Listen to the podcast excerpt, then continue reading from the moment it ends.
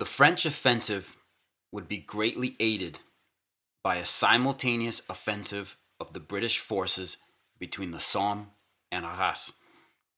I think that it will be a considerable advantage to attack the enemy on a front where for long months the reciprocal activity of the troops opposed to each other has been less than elsewhere. The ground is, besides, in many places favorable to the development of a powerful offensive. General Joseph Joffre, French Army, commanding.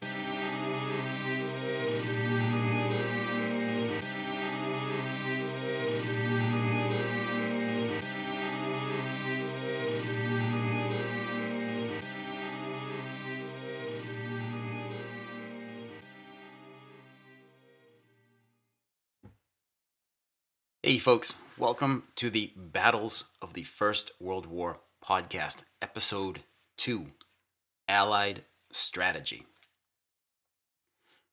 Before we get started, just a quick admin note and uh, clarification. In the intro episode, I said the following I will strive to cover each battle consistently by having the necessary episodes written and recorded beforehand. Right. So, this is what happens when you go on a little sleep for weeks at a time and think that there won't be uh, any consequences.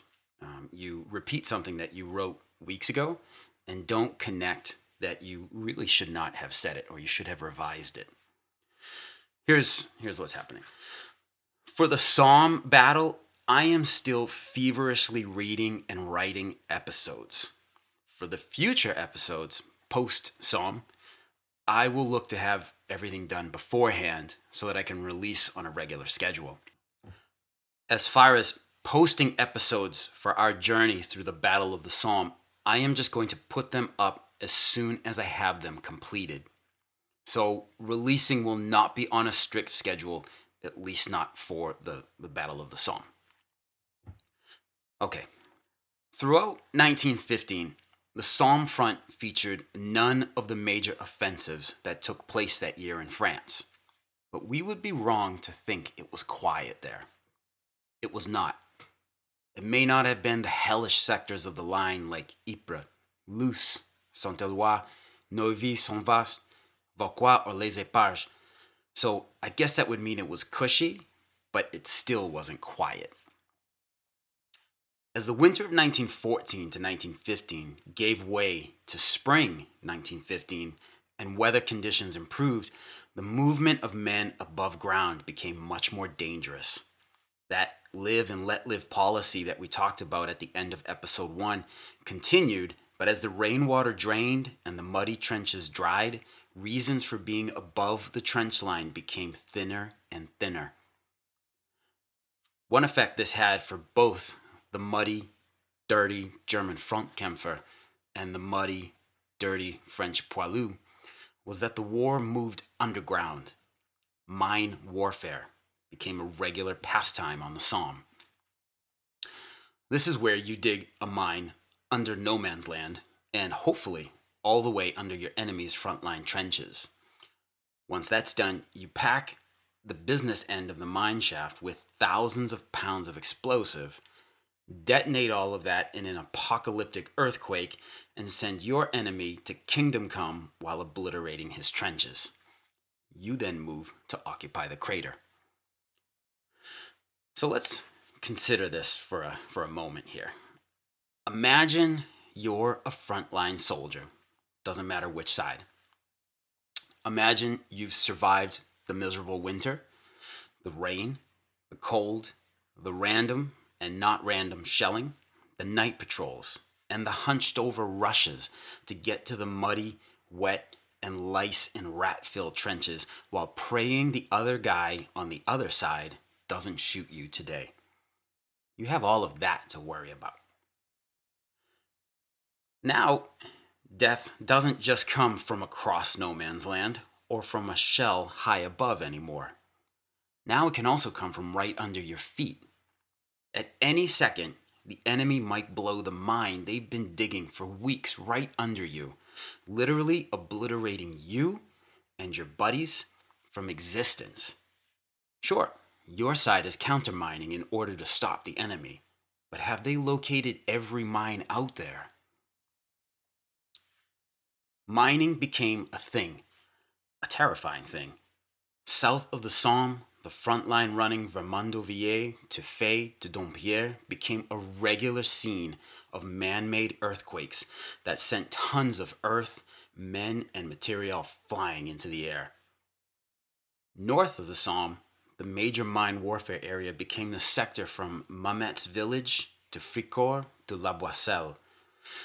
At Shell Farm, near La Boisselle, also known as Granathof to the Germans, between April of 1915 and January of 1916, 61 separate mines were blown.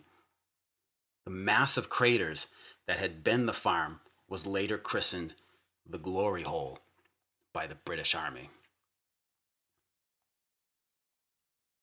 This went on as trench warfare continued and developed ever further.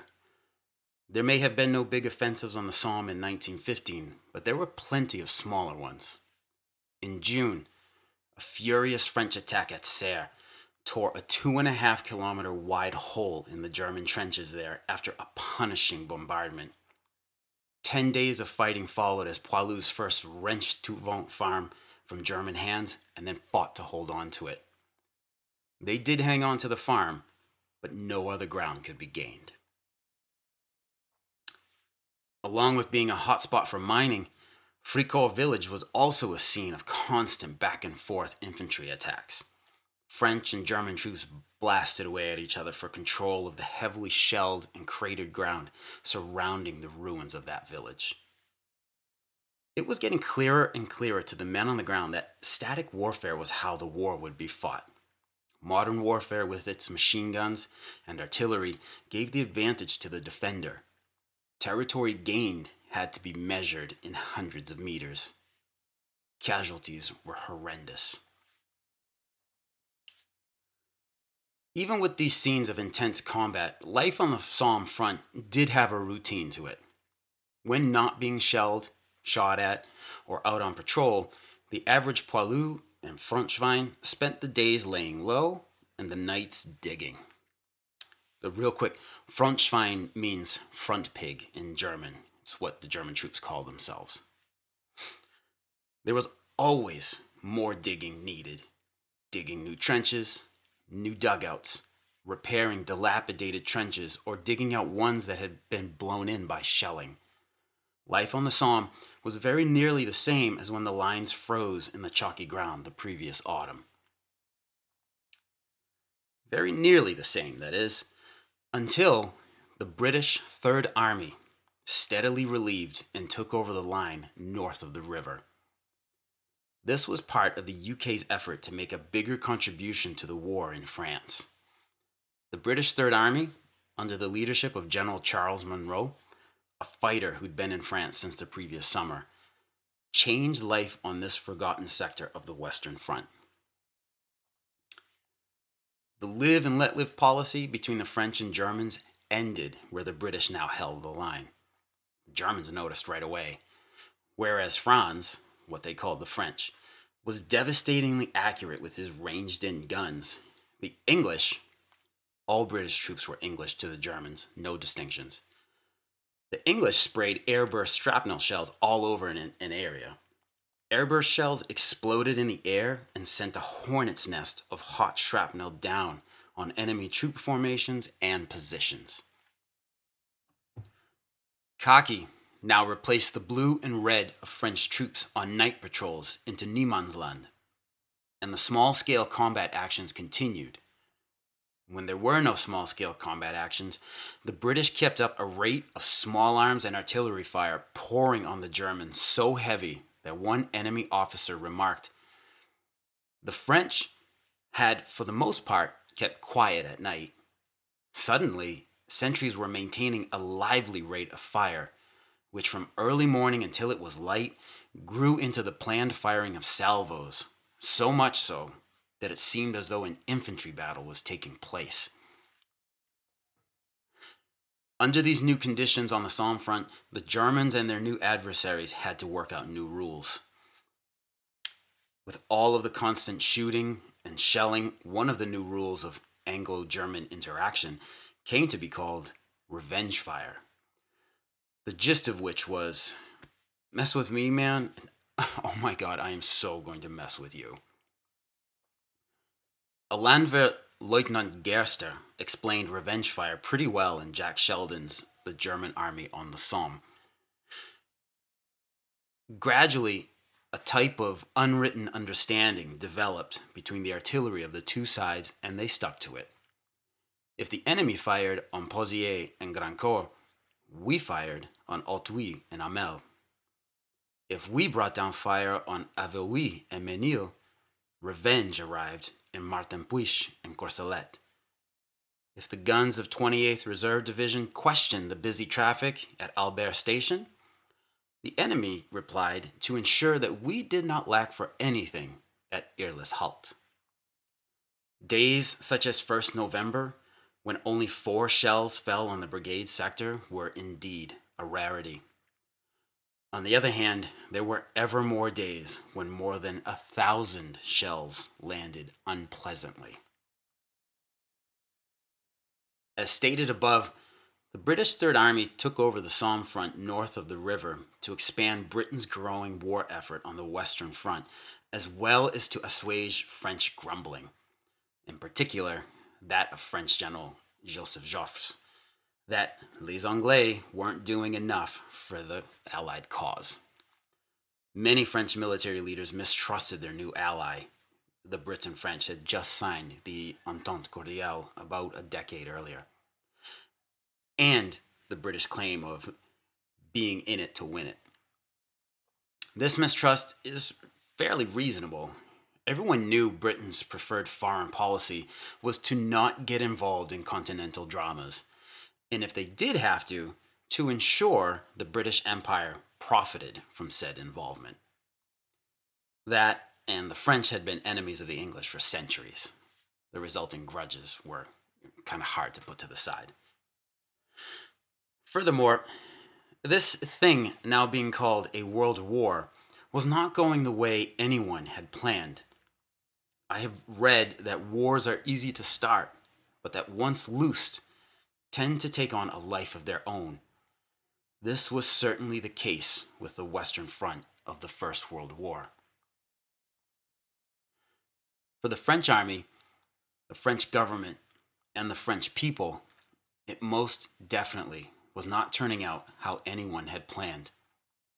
1914 had turned out to be a barely contained disaster. 1915 had started with the optimism that New Year's bring, but it was being discovered that the trench deadlock wasn't just part of a winter break for the Allies and the Germans. The stalemate wasn't breaking, and every time the French and British attacked, the stalemate seemed to make itself deeper, like a snake coiling itself tighter around its victim.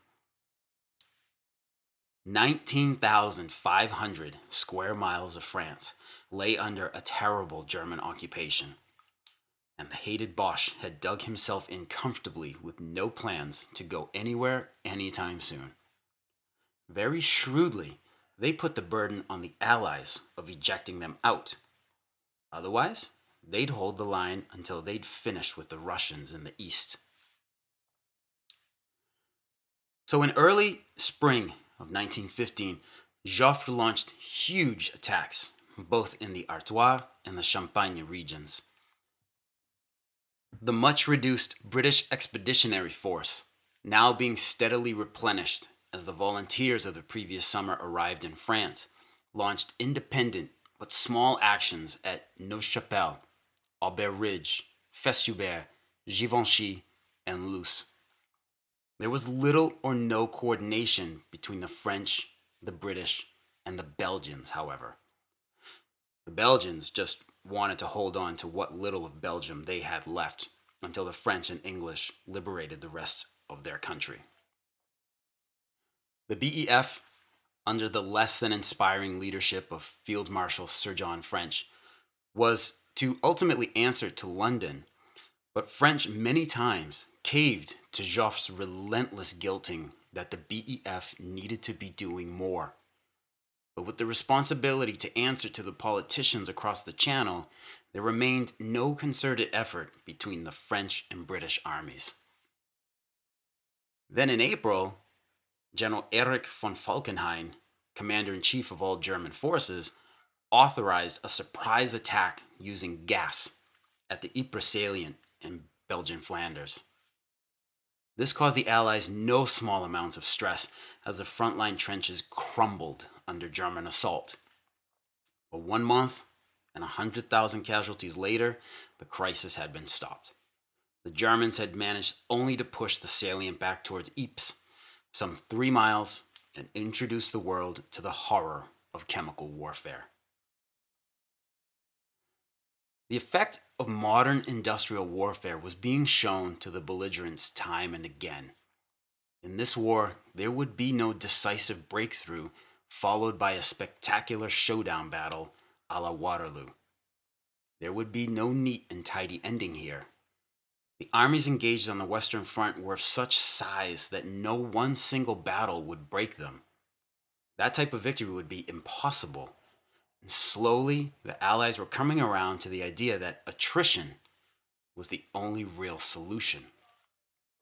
The German army would have to be ground into the dirt with time and constant pressure.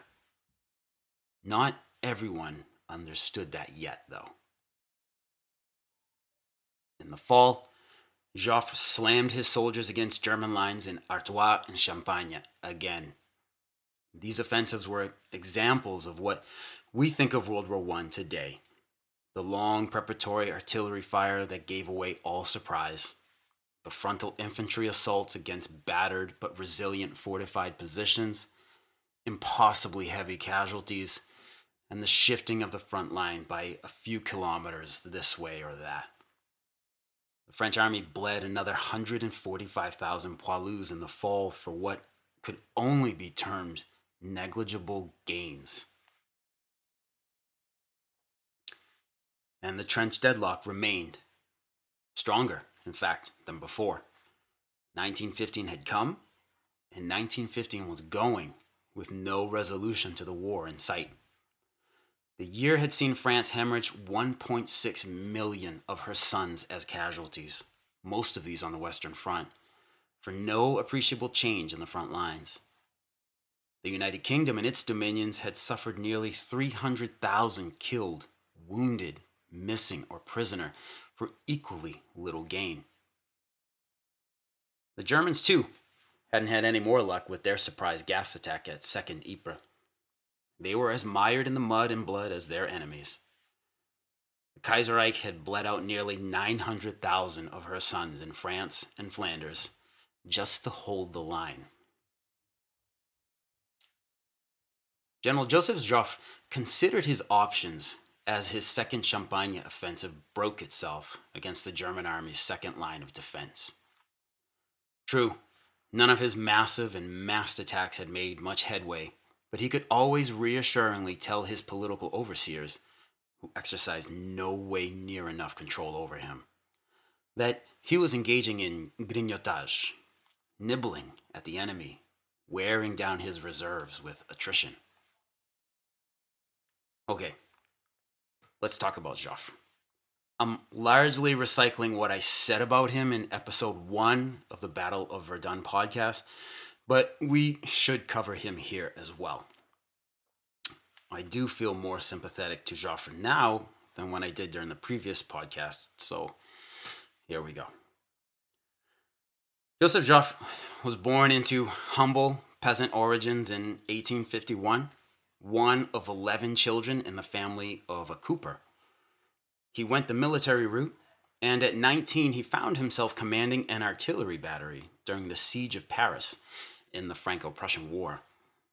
After 1871, he had a long career as an officer serving in France's colonies across the world, from Africa to Indochina. Though he had first gone to military school for artillery, he served in the colonies as an engineer and he made a name for himself by being very organized with supplies for his troops. To give the man credit where it is due, here was Joffre's strength. He was a good organizer, extremely skilled at logistics. Also, any improvements to French border fortifications and heavy artillery up to 1914 were due to him, and he oversaw the passing of a conscription bill a year before the war started. Knowing that war with Germany was inevitable, he became a master of the French railroad system in order to more efficiently shuttle troops to the front. His organizational skill would see the harnessing of some 4,300 trains to move 2 million soldiers to the front lines in the first weeks of the war. In the early 1900s, he was sent back to France, where he briefly commanded an infantry division and then an infantry corps. He then went on to serve on the War Council, and a year after that became the Chief of General Staff both of which were highly politicized positions. So when the war started, France had in command of its army a man who was good at supplies, but had little experience in tactics. But while he lacked the tactical proficiency he needed, he certainly did not lack in self confidence. Drawing on his peasant origins, Joffre was a guy who thought with his gut. He has been portrayed as being that type of guy who would make a decision and think no more of it. He made a call and went with it. This is the mindset that watches 300,000 Frenchmen get shredded on the fields of northern France and Belgium and doesn't once think things could have been done differently or better. Of course, being a general is a difficult job. You know that even your best and most brilliant moves are going to bring a violent death and or terrible wounds to many of the soldiers under your command. It is an inevitability. But Joffre ordered a preparatory artillery barrage and a massed infantry assault to follow that up. We can ask, well, what would you have done had you been in his 19th century shoes and facing a diabolical 20th century war? Still, Joffre didn't seem too fazed by the losses his army took. Even his biographer, a staunch supporter of Papa Joffre, would later admit the guy had little intellectual curiosity. But because his incredibly calm presence had overseen the French victory at the Marne in September of 1914, the big bellied Joffre rode high in the public conscience, even as France watched the cream of her youth drain away forever. I am still on the fence about Joffre, and he probably deserves more research and a short extra episode on some World War I related podcast dedicated just to him. Hopefully, we'll find someone who can do it sometime soon. One of the options Joffre studied was to plan another offensive, as big as the last one. He put out a memo to his army group commanders to start thinking of a new attack.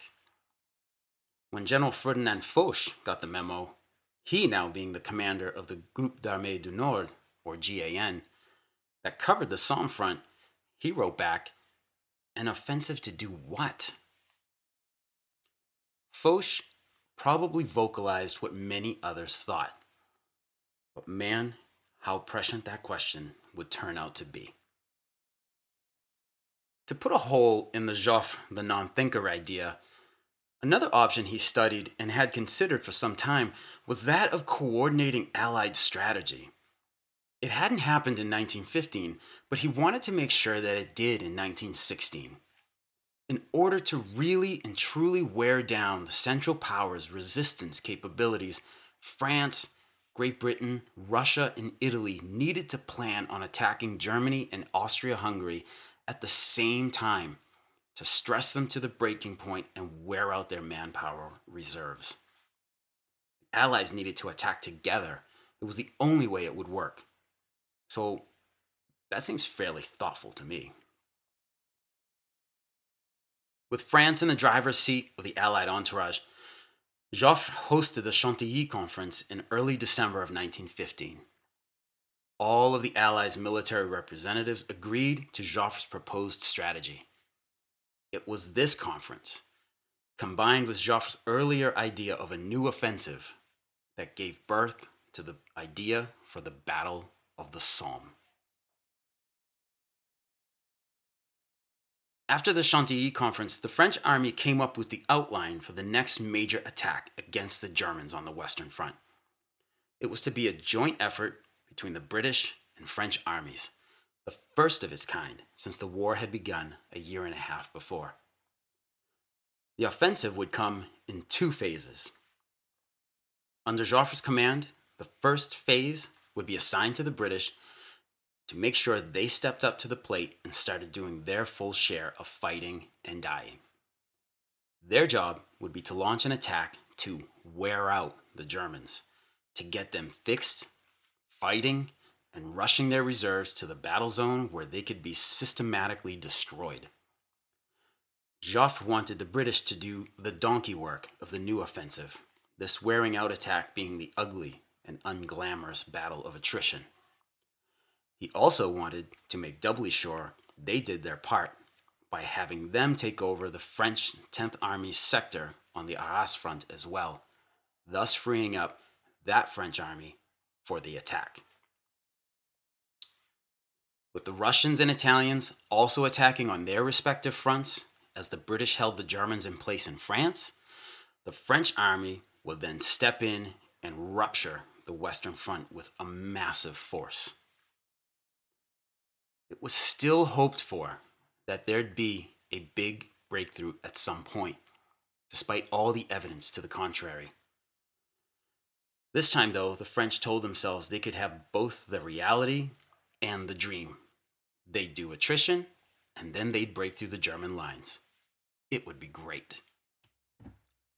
General Foch's question of an offensive to do what was being answered vaguely with an offensive to do everything. It'll be all things. This is, in my opinion, the biggest problem that made the Somme battle such a muddled operation. As we shall see, no clear strategic goal will ever be given to the proposed offensive. How can a military operation, or a business plan, or any plan for that matter, succeed when you don't really know what the end goal is? But there it was. The site chosen for the French rupturing of the part of the offensive was the area south of the Somme, for the reasons quoted in the opening of this episode. For the British attrition attack, the Third Army sector north of the Somme was seen as the best area, as it was reasoned the BEF could only attack on a narrow front. This worked out well because the Somme was where British and French forces physically met on their side of the trench line. The French would make the main effort, and the Tommies would support. But Joffre had to sell the plan to the Tommies, in particular to their new field commander, General Sir Douglas Haig. Haig took over command of the British Expeditionary Force in late December 1915 after Field Marshal Sir John French was ousted by complicated ineptitude and military court politics in which Haig himself had had a rare but strong hand. So, perfect time to talk about Haig because we will be talking about him a lot for the Somme and for a lot of other battles as well. The image we have of Haig today can largely be summed up with this joke I heard some time back. Who was the best German general of World War One? Douglas Haig. He did a better job of killing British troops than the Germans did. Once you read more about him, you may think otherwise. He's complicated, much like everybody else. True, he did make an entry in his diary on the evening of the 1st of July 1916 that the estimated 40,000 casualties believed taken by his army weren't so bad in light of the day's successes. Both points here were wrong. But it was a diary entry, and with the nature of diaries, I don't think he'd be going out telling everyone that what he had written in it. And yes, he also was not above blaming the troops when plans didn't work out. But he's far more complex a man than the image we have of a cold, stiff butcher who cared little for losses and only wanted his dashing cavalry breakthrough on the Western Front. General Sir Douglas Haig was born in 1861 into a well off family of Scottish whiskey distillers as the 11th of 11 children. As a young man, he had asthma and academically was seen as no great genius. Nevertheless, he went off to study in Bristol at Clifton College, but the asthma kept him from completing his program and graduating. Despite that asthma, he was a passionate sportsman. Especially loved riding horses. A few years after Clifton, he enrolled at Oxford, where he did as well in the classroom as he did on the polo field. He represented England against the United States and won. All well and good, but I'd like to see him try baseball. In 1884, he enrolled at the Royal Military College, Sandhurst, and began his military career just shy of his 23rd birthday. Haig adapted very well to military life, and with his love of horses, he was naturally assigned to the cavalry, the branch he'd be identified with for the rest of his life. Even though he was a cavalry officer, Haig's real strengths were as a staff guy. In one of his first assignments, he was given the job of regimental adjutant, basically, the regimental staff officer, or in U.S. Army positions, that of the S3 officer. He got this job right out of Sandhurst. It was obvious Haig had talent and was destined for great things. Haig was known as a hard worker, but also aloof. He didn't make many friends among his peers. What he was was very shy, a lifelong trait. But under that shyness was a young man who was very confident in himself and his abilities. He was destined for great things, and young Haig intended to be in the right place at the right time to do those great things. The root of his belief in his destiny was his deep, deep faith. Haig's mom had been a Presbyterian holy roller who made sure her kids went to church every Sunday. His religious upbringing carried on into his adult life, and his faith inculcated a belief that he was on earth to fulfill God's intended role for him. Now, this doesn't mean that Haig saw himself as the incarnation of the Archangel Michael and that he was leading the armies of heaven in battle. What he did see was himself being on earth and that it was for a purpose. And he firmly believed that purpose was being the commander of the British Expeditionary Force in France. He was also a solidly professional soldier. Contrary to the myths that he was uninterested in modern weaponry and warfare, he visited the factory where the Vickers machine gun was being manufactured.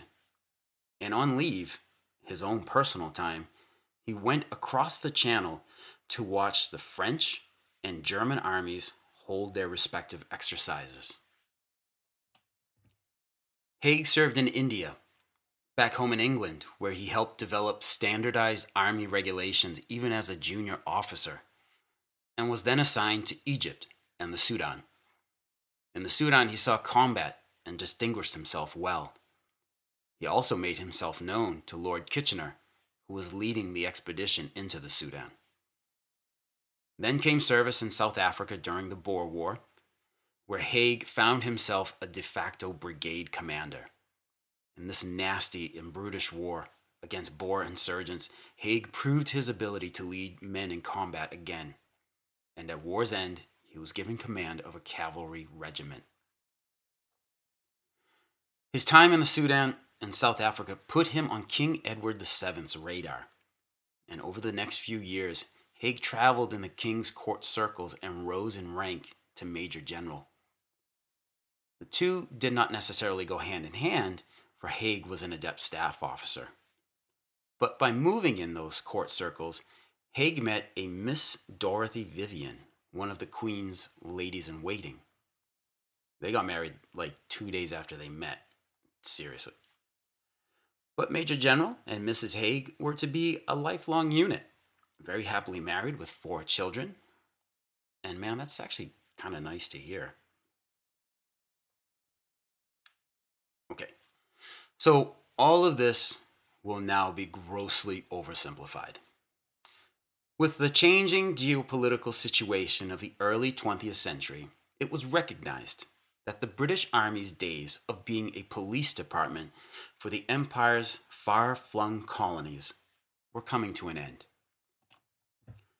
The Germans were making ever louder noises about their rightful place in the world, and the Entente Cordiale signed with the French in 1904 meant that someday British troops would be involved in some kerfluffle on the continent as is the way things go with politics in peacetime, no one really wanted to make these changes, and they wanted even less to have to pay for them. So change was very slow and very reluctant. But a new Secretary of State for War, one Richard Haldane, was hired, and he intended to make these changes happen.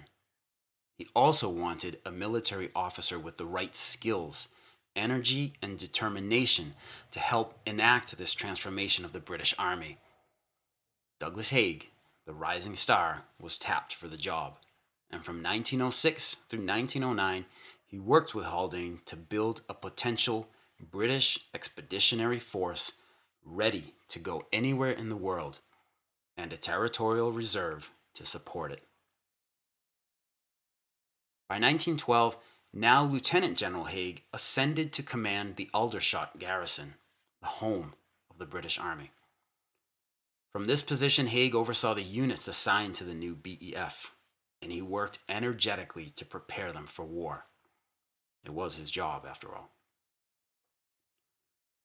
When that nebulous bogeyman called war actually came in summer 1914, Haig took his Aldershot units to France as the BEF's First Corps. First Corps performed well in the chaotic opening months of the war, from Mons to the Marne to the Aisne and to the First Battle of Ypres. In November of 1914, Haig was promoted to general, and with the expansion of the BEF, he gained command of the British First Army. Through 1915, Haig was in overall command of most of the British attacks against the Germans on the Western Front, like Neuve Chapelle and Loos. It was at Loos that Field Marshal Sir John French withheld reserves purposely when they were desperately needed. There's so much more to this story, but I don't want to digress too much. The really short version is Sir John French really wasn't very good at his job at commanding the BEF, all of the officers under him knew it, and French and Haig did not care very much for each other by 1915. So, after Loos became a bloody disaster, Haig went political and made sure his complaints about Field Marshal French's lacking leadership made it to the king's ears. French was removed, and on 19 December 1915, Haig was made commander of the British Expeditionary Force in France. As soon as he took up his new post, he was immediately presented with the proposed grand strategy for 1916 and the part the BEF was to play in it. When Joffre informed Haig of the plan for the upcoming joint offensive, he glided over the details of the attritional battle the British would fight and focused on how the Somme front would be the best choice for the new attack. Joffre didn't want the British to back out for any reason. He also wanted the attack made in March, or if that wasn't possible, at least sometime in the spring. Joffre said the Somme would be a great area in which to attack because the activity there had been less than in other areas of the Western Front. In a sense, he was correct. Because there hadn't been any previous major offensives on the Somme, this sector didn't have what historian John Keegan called the scar tissue of previous attacks, the improved trench networks of 1st, 2nd, and 3rd trench lines with strong points the Germans had developed in Artois and Champagne after the attacks there. But if a little more reconnaissance had been done, or if he'd properly studied what was available, he would have seen that on the Somme, the Germans had been no slackers there. They had spent all of 1915 doing nothing but digging, digging, and more digging. First, when the trench lines had been dug across Picardy, the Germans had made damn sure they seized all the high ground available. Second, since 1914, the Germans had been digging in and digging down, creating one of the most complex and sophisticated, interlocking, and mutually supporting trench defense networks seen up to that time. It was kind of like the Germans said, Hey guys, we haven't been attacked here yet, but just in case they do think of attacking, let's build like the world's most complex defense system right here. We'll cover the German defenses more in depth at, at a later point. From December 1915 through mid February 1916, the French and British generals communicated back and forth, hammering out exactly what was to happen and when. Haig personally didn't care for the individual Frenchmen he worked with, but he did hold France and the French army in high regard. He understood that France was suffering the crushing brunt of the fighting bleeding, and dying on the Western Front. Haig also understood that the BEF, now a healthy one and a half million men under arms as of January 1916, needed to do more to help win this war. Haig agreed to the joint attack. Lord Kitchener, the British Secretary of State for War, had told him his job was to be as supportive of the French as possible, but to remember that Haig ultimately answered to His Majesty the King's government, not the French. So Haig said yes to Joffre, but kept dates vague for the time being. Also, if he was to do the wearing out part of the offensive, he wanted to do it by striking out from the Ypres salient in Belgium, his preferred place to fight. That idea, though, was soon out. King Albert of the Belgians was very clear when Haig requested permission to attack there. His response was something like, Hell no, not in my backyard. So, with Flanders out, the Third Army sector north of the Somme it would be. In reality, at least this meant the joint attack would be made literally shoulder to shoulder now, and along the 40 kilometer front Joffre and Haig wanted. Over the weeks, troop numbers, local objectives, and planned dates of attack changed as these things have a way of changing. Finally, on February 14th, 1916, Generals Joffre and Haig agreed to the following. On July 1st, both the British and French would attack astride the River Somme. North of the river, the BEF would hit the Germans with 25 infantry divisions for the attritional battle that would hold them in place and start bleeding them out. South of the river, the French would power slam the Germans with 40 infantry divisions, looking to smash right through the trench lines. French would be the main effort, with the BEF supporting. Upwards of 1 million men would be involved in the attack. The only thing left up in the air was the previously agreed British relief of the French 10th Army at Arras.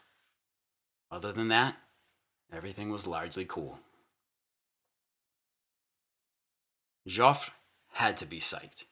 He had full participation from the British, and his strategy was coming together.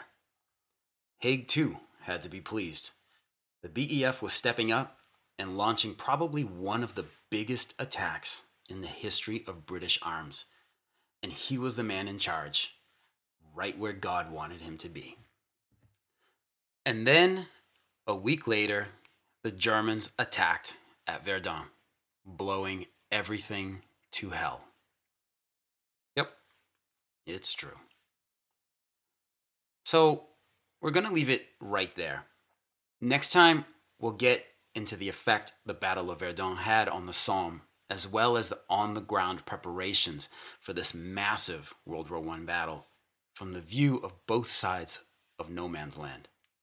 The German army knew it was coming, and they did not sit by idly and wait to be obliterated. All right. Any questions, comments, or concerns, please hit me up through the website www.firstworldwarpodcast.com or the Battles of the First World War podcast page on the Facebook. Not into social media? Email me directly at verdunpodcast at gmail.com. I just have to say, the top highlight of this and the previous Verdun project has been hearing from you folks out there and being able to talk with others as passionate about history as I am. Recently, I was even able to talk World War One with listener Bob over burgers and a couple of beers. I mean, how much better does that get? Listener Clark has also provided me with video making services that are incredible, as well as showing me how to properly write an email to a friend. I have met some incredible people through doing these podcasts, and that has made all of this so very worth it. Thank you guys so much. If you have enjoyed the podcast so far, please consider reviewing it on iTunes. The more reviews, the more visible the podcast becomes, and that helps get more and more folks involved. Also, if you would like to help support the podcast with a financial contribution to help run and maintain it, there is a PayPal button right on the website where you can make a donation of your choice. Again, the website is www.firstworldwarpodcast.com. I would like to thank everyone who has already contributed. Lastly, thank you so much for taking the time to listen. Talk to you again soon. Take care.